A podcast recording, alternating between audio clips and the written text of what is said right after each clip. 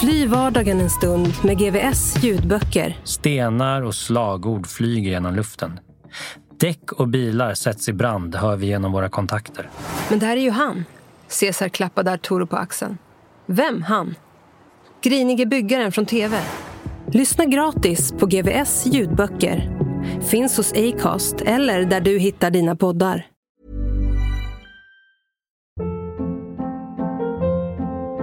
Hold up. What was that? Boring. No flavor. That was as bad as those leftovers you ate all week. Kiki Palmer here, and it's time to say hello to something fresh and guilt-free. Hello Fresh. Jazz up dinner with pecan-crusted chicken or garlic butter shrimp scampi. Now that's music to my mouth. Hello Fresh. Let's get this dinner party started. Discover all the delicious possibilities at hellofresh.com. Many of us have those stubborn pounds that seem impossible to lose, no matter how good we eat or how hard we work out. My solution is PlushCare.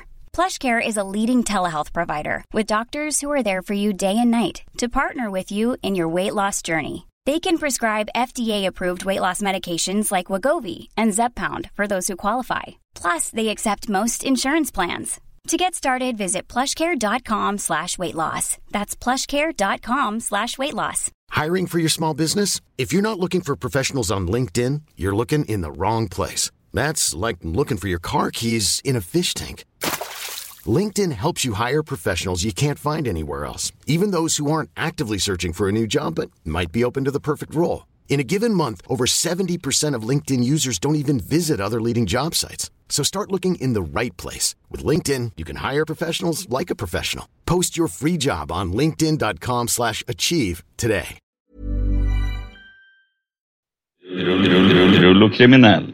Thomas Ölund och Tore Svedsen på Stockholms universitet skrev en debattartikel som aldrig publicerades.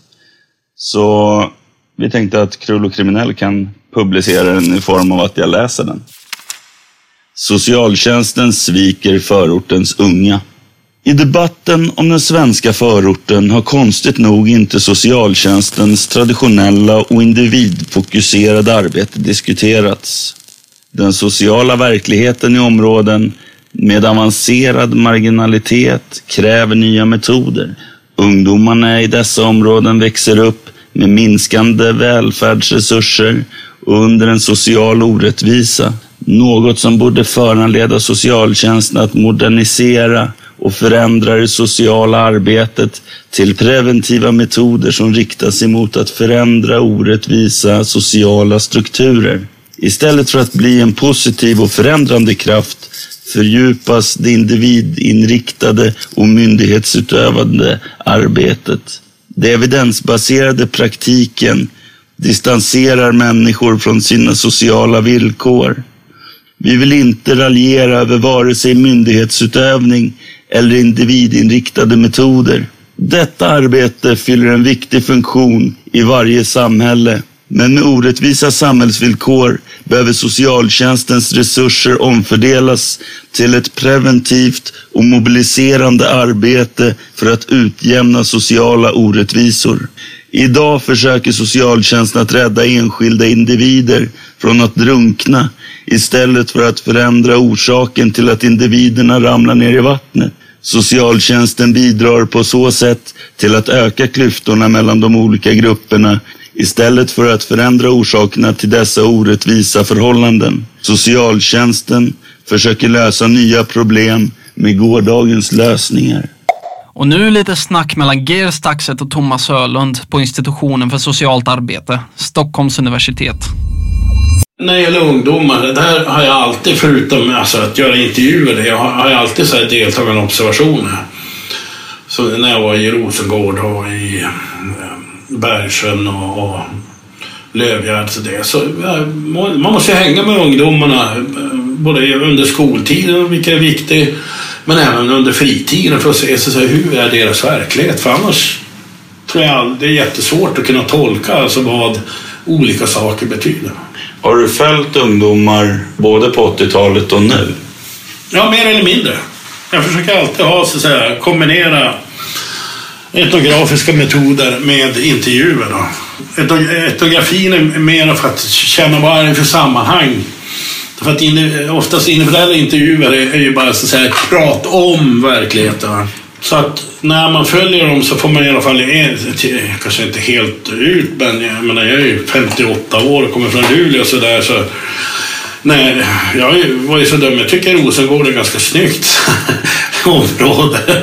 Alltså det är rent arkitektoniskt och allting sånt. Här, som inget problem. Alltså det är ju inte slum om man pratar om hur det ser ut i USA och, och i eh, andra europeiska storstäder. Så där. Så att i den meningen när, jag är där, det är ju att försöka förstå sammanhanget. Vad är det för kontext de här ungdomarna lever i? Alltså vad är det som skapar deras mening? Och när jag så att säga ändå får någon sorts inblick när jag följer dem, det behöver inte vara så himla många dagar eller kvällar sådär. Så då känner jag att när jag intervjuar dem så, så kan jag referera till så att säga, sammanhanget och, och ställa, tror jag, ganska vettiga följdfrågor.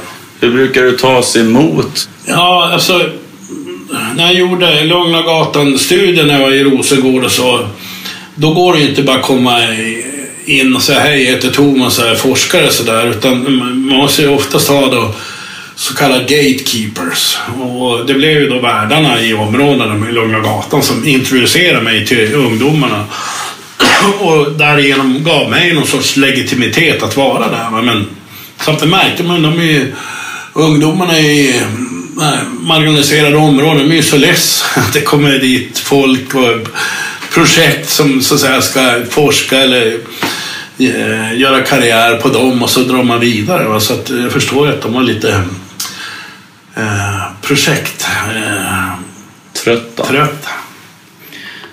Har du någon tanke på det? Vi intervjuade en polis, Anders Göransson, och vi pratade om det här med att i problemområden, det var det vi började prata om egentligen, så är det ofta många som kommer dit. Antingen gör karriär eller får möjligheten att åka därifrån. Men på något sätt så försvinner folk därifrån. Ja, och...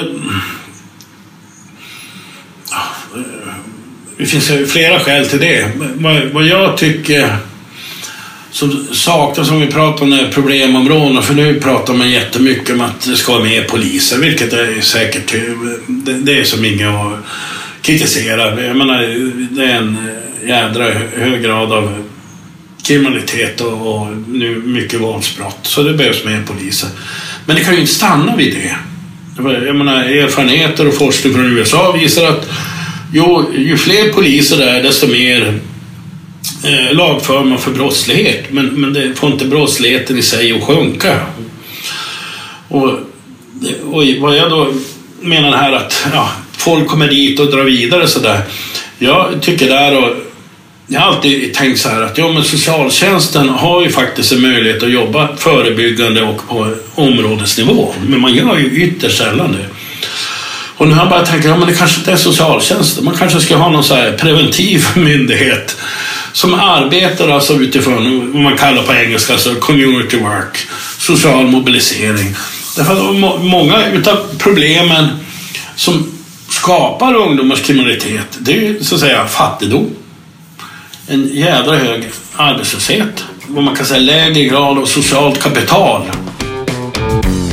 Jag, jag utgår alltid från alltså när man ska analysera historisk förändring eller samhällets förändring så, så kan man aldrig ha en endimensionell analys utan man måste se på förändringar utifrån två sätt. Om man tar så 1920-talet. Vilka var möjligheterna då och vilka var svårigheterna då?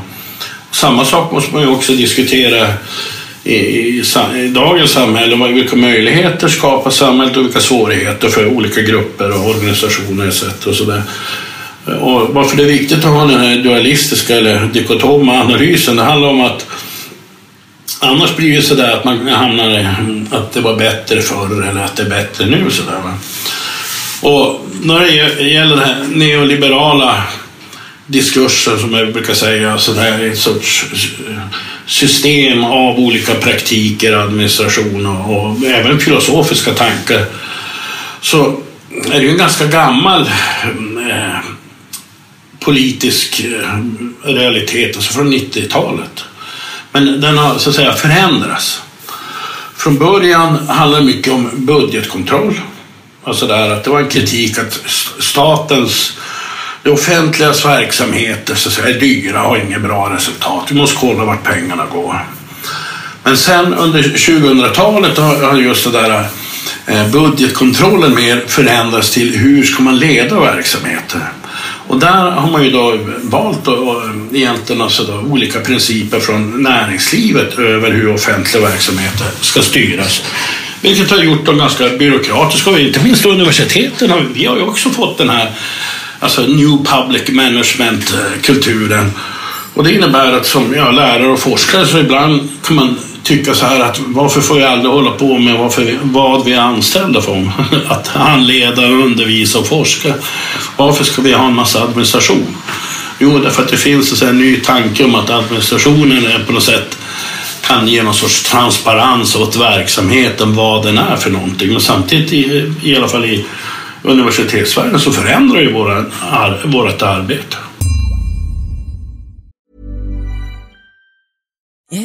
That time of the year. Your vacation is coming up. You can already hear the beach waves, feel the warm breeze, relax and think about work. You really, really want it all to work out while you're away. Monday.com gives you and the team that peace of mind. When all work is on one platform and everyone's in sync, things just flow wherever you are. Tap the banner to go to Monday.com. If you thought the only way to get a more defined jawline with natural looking results was through surgery, think again. Juvederm Volux XC is a non surgical injectable gel filler that improves moderate to severe loss of jawline definition and can help you achieve natural looking results with little downtime. Even better, this improved definition lasts up to one year with optimal treatment. No maintenance required. Improve jawline definition for a smooth, sculpted look with Juvederm Volux XC. For important safety information and to find a licensed specialist, visit juvederm.com. That's J U V E D E R M.com. Not for people with severe allergic reactions, allergies to lidocaine, or the proteins used in Juvederm. Common side effects include injection site redness, swelling, pain, tenderness, firmness, lumps, bumps, bruising, discoloration, or itching. There's a risk of unintentional injection into a blood vessel, which can cause vision abnormalities, blindness, stroke, temporary scabs, or scarring. Talk to a licensed specialist to find out if it's right for you. Hold up. What was that? Boring. No flavor. That was as bad as those leftovers you ate all week. Kiki Palmer here, and it's time to say hello to something fresh and guilt-free. Hello Fresh. Jazz up dinner with pecan-crusted chicken or garlic butter shrimp scampi. Now that's music to my mouth. Hello Fresh. Let's get this dinner party started. Discover all the delicious possibilities at hellofresh.com.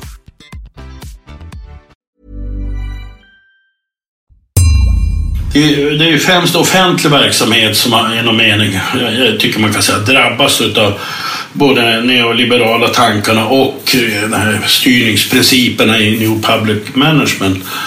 Men min poäng är, och vad jag såg i utvärderingen, att det förändrar ju relationen till de idéburna organisationernas verksamhet. Dels blir de underordnade så att säga, sociala arbetet, så att säga, evidensbaserad praktik. Och det intressanta med en evidensbaserad praktik det är att man, man kan egentligen inte vara kritisk mot den i meningen att tanken är att man ska göra det man vet så att säga funkar. Det, det är ju som så att säga poängen. Men samtidigt också finns det två problem. Bara för att en utvärdering har kommit fram till att någonting funkar behöver inte det funka för alla människor. För att i Sverige har Socialstyrelsen som ja, implementerar mycket av det fokuserar på vilken metod är den verksamma. Medan det finns kritiker som menar att när det gäller så här, sociala problem och socialt arbete så är det relationen som är viktigast. Inte vilken metod. Alltså, den som har kritiserat det här kategoriseringstänkandet alltså som, som kommer från vetenskapen och mycket från psykiatrin och det, det är ju Michel Foucault. Och hans poäng är ju lite att alltså det här vetandet, vetenskapliga kunskapen, dels har man skapat sig olika kategorier och sen har man försökt förfina det genom att individualisera inom de här kategorierna. Och han, han ser det som ett uttryck för makt och disciplinering.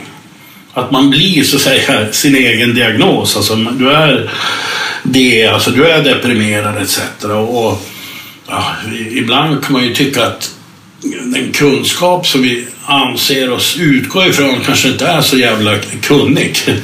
Om jag minns rätt finns det så här 13 kategorier då, som avgör om man är deprimerad.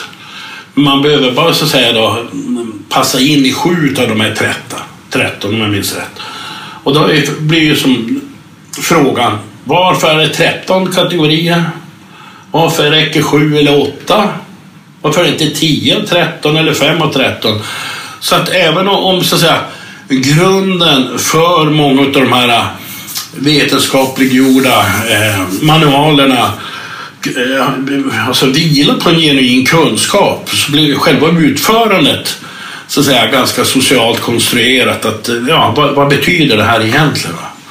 Och det ja, måste man ju förhålla sig kritiskt till tycker jag. I de här olika verksamheterna när man eh, har mer och mer manualer så blir det manualen som styr så att säga både frågandet men även också så att säga tolkningen av vad svaren till frågorna vad det innebär. Nu får du vänta lite. det blir pausmusik. Ja, pausmusik. Och lite kaffe på det. Det är ett ruggigt kalt kontor fast med väldigt mycket bäckar. Alltså det finns ju en utförardel fortfarande kvar inom socialtjänsten men alltså myndighetsutövandet har ju stärkts genom New Public Management-kulturen. Och då blir ju socialtjänsten en, en med, alltså medierar klienter vidare då utifrån det här manualtänket. Vad är ditt problem? Ja, då behöver du åka dit. Men det är ju ett problem som vi har stött på ganska ofta. Vad det är ju att socialtjänstens handbok måste först tuggas igenom. Mm. Alltså till exempel om vi hjälper en kille i en annan sida av Sverige där vi har kommit fram till ganska på en gång att det är kriminaliteten som är problemet, inte hans användande av droger. Mm. Men socialtjänsten måste gå igenom sin utredning som tar kanske till exempel tre månader innan vi får ett beslut på att han ska få hjälp. Men hans motivationsfönster har ju stängts för länge sedan och han är inte alls intresserad av att komma vidare i att förändra sitt liv där har du ett jätteproblem i just det här att socialtjänsten är för manualbaserad. Mm. Ja, och... och civilsamhället är underordnat socialtjänsten genom att det är de som betalar. Ja, det finns en jävligt... Jag svär mycket. Det finns en, en bra eh, sociolog som heter Juri Kasepo som har forskat mycket om alltså relationer mellan idéburet och offentligt och i hela Europa egentligen.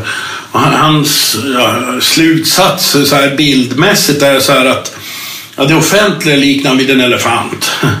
Jag menar, de, elefanten går och tuggar på och har svårt att vända sig sådär. Medan eh, frivilligorganisationerna ser han som fjärilar som är lite fladdriga och ja, men ändå kan hitta nya vägar och nya tankar och vad det nu kan vara för något.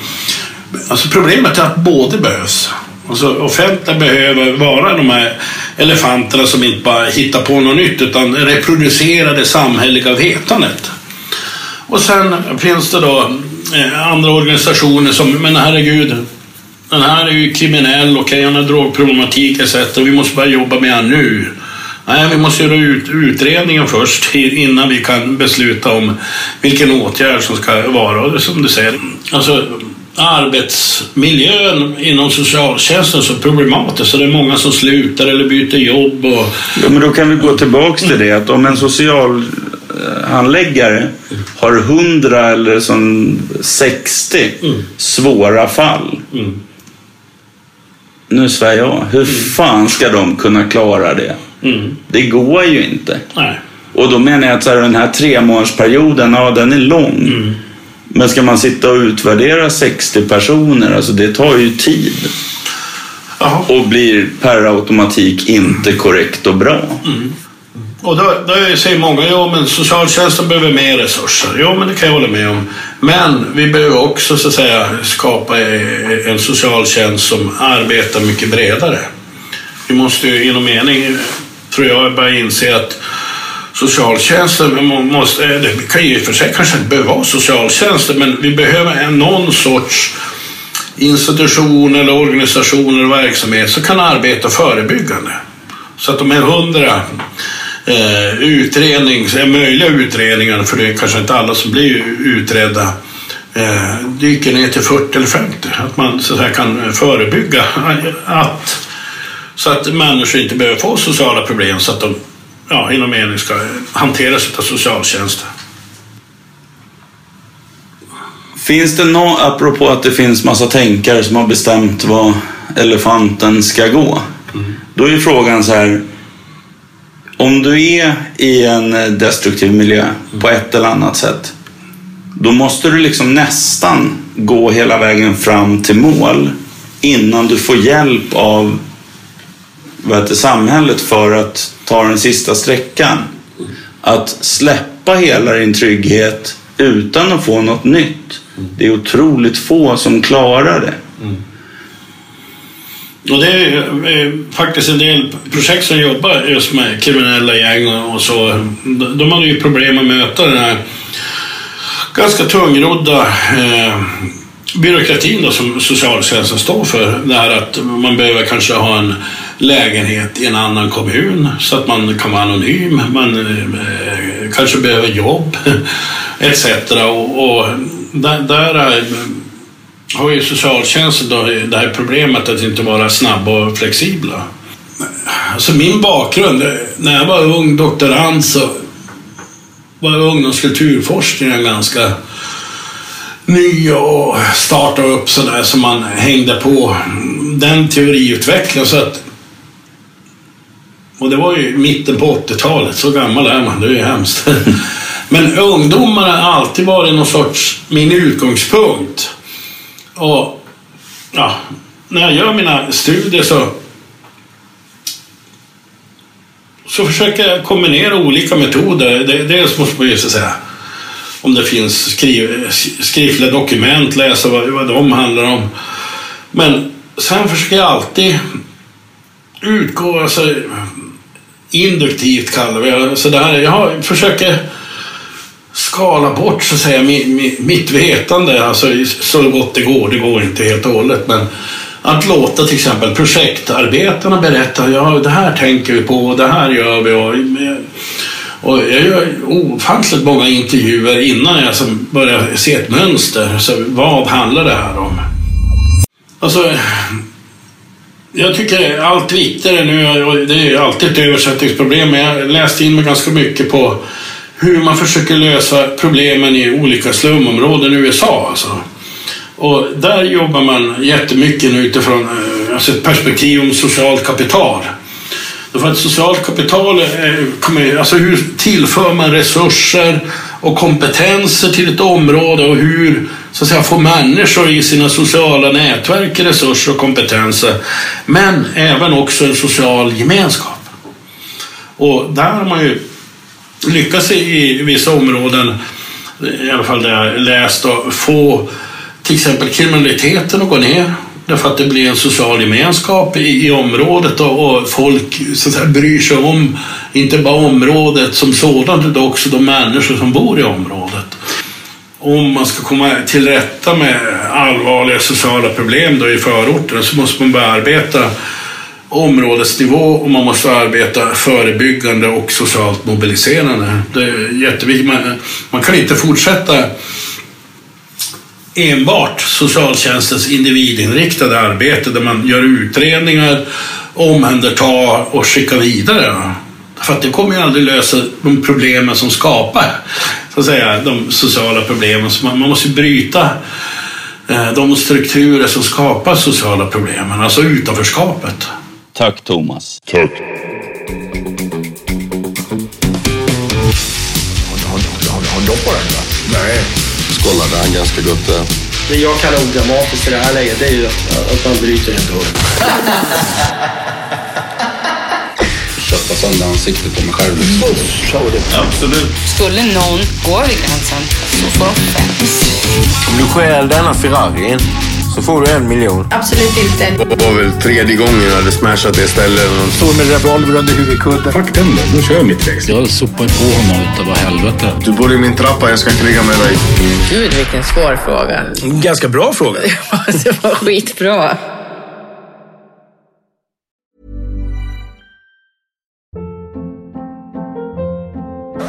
Hold up. What was that? Boring. No flavor. That was as bad as those leftovers you ate all week. Kiki Palmer here, and it's time to say hello to something fresh and guilt-free. Hello Fresh. Jazz up dinner with pecan-crusted chicken or garlic butter shrimp scampi. Now that's music to my mouth. Hello Fresh. Let's get this dinner party started. Discover all the delicious possibilities at hellofresh.com.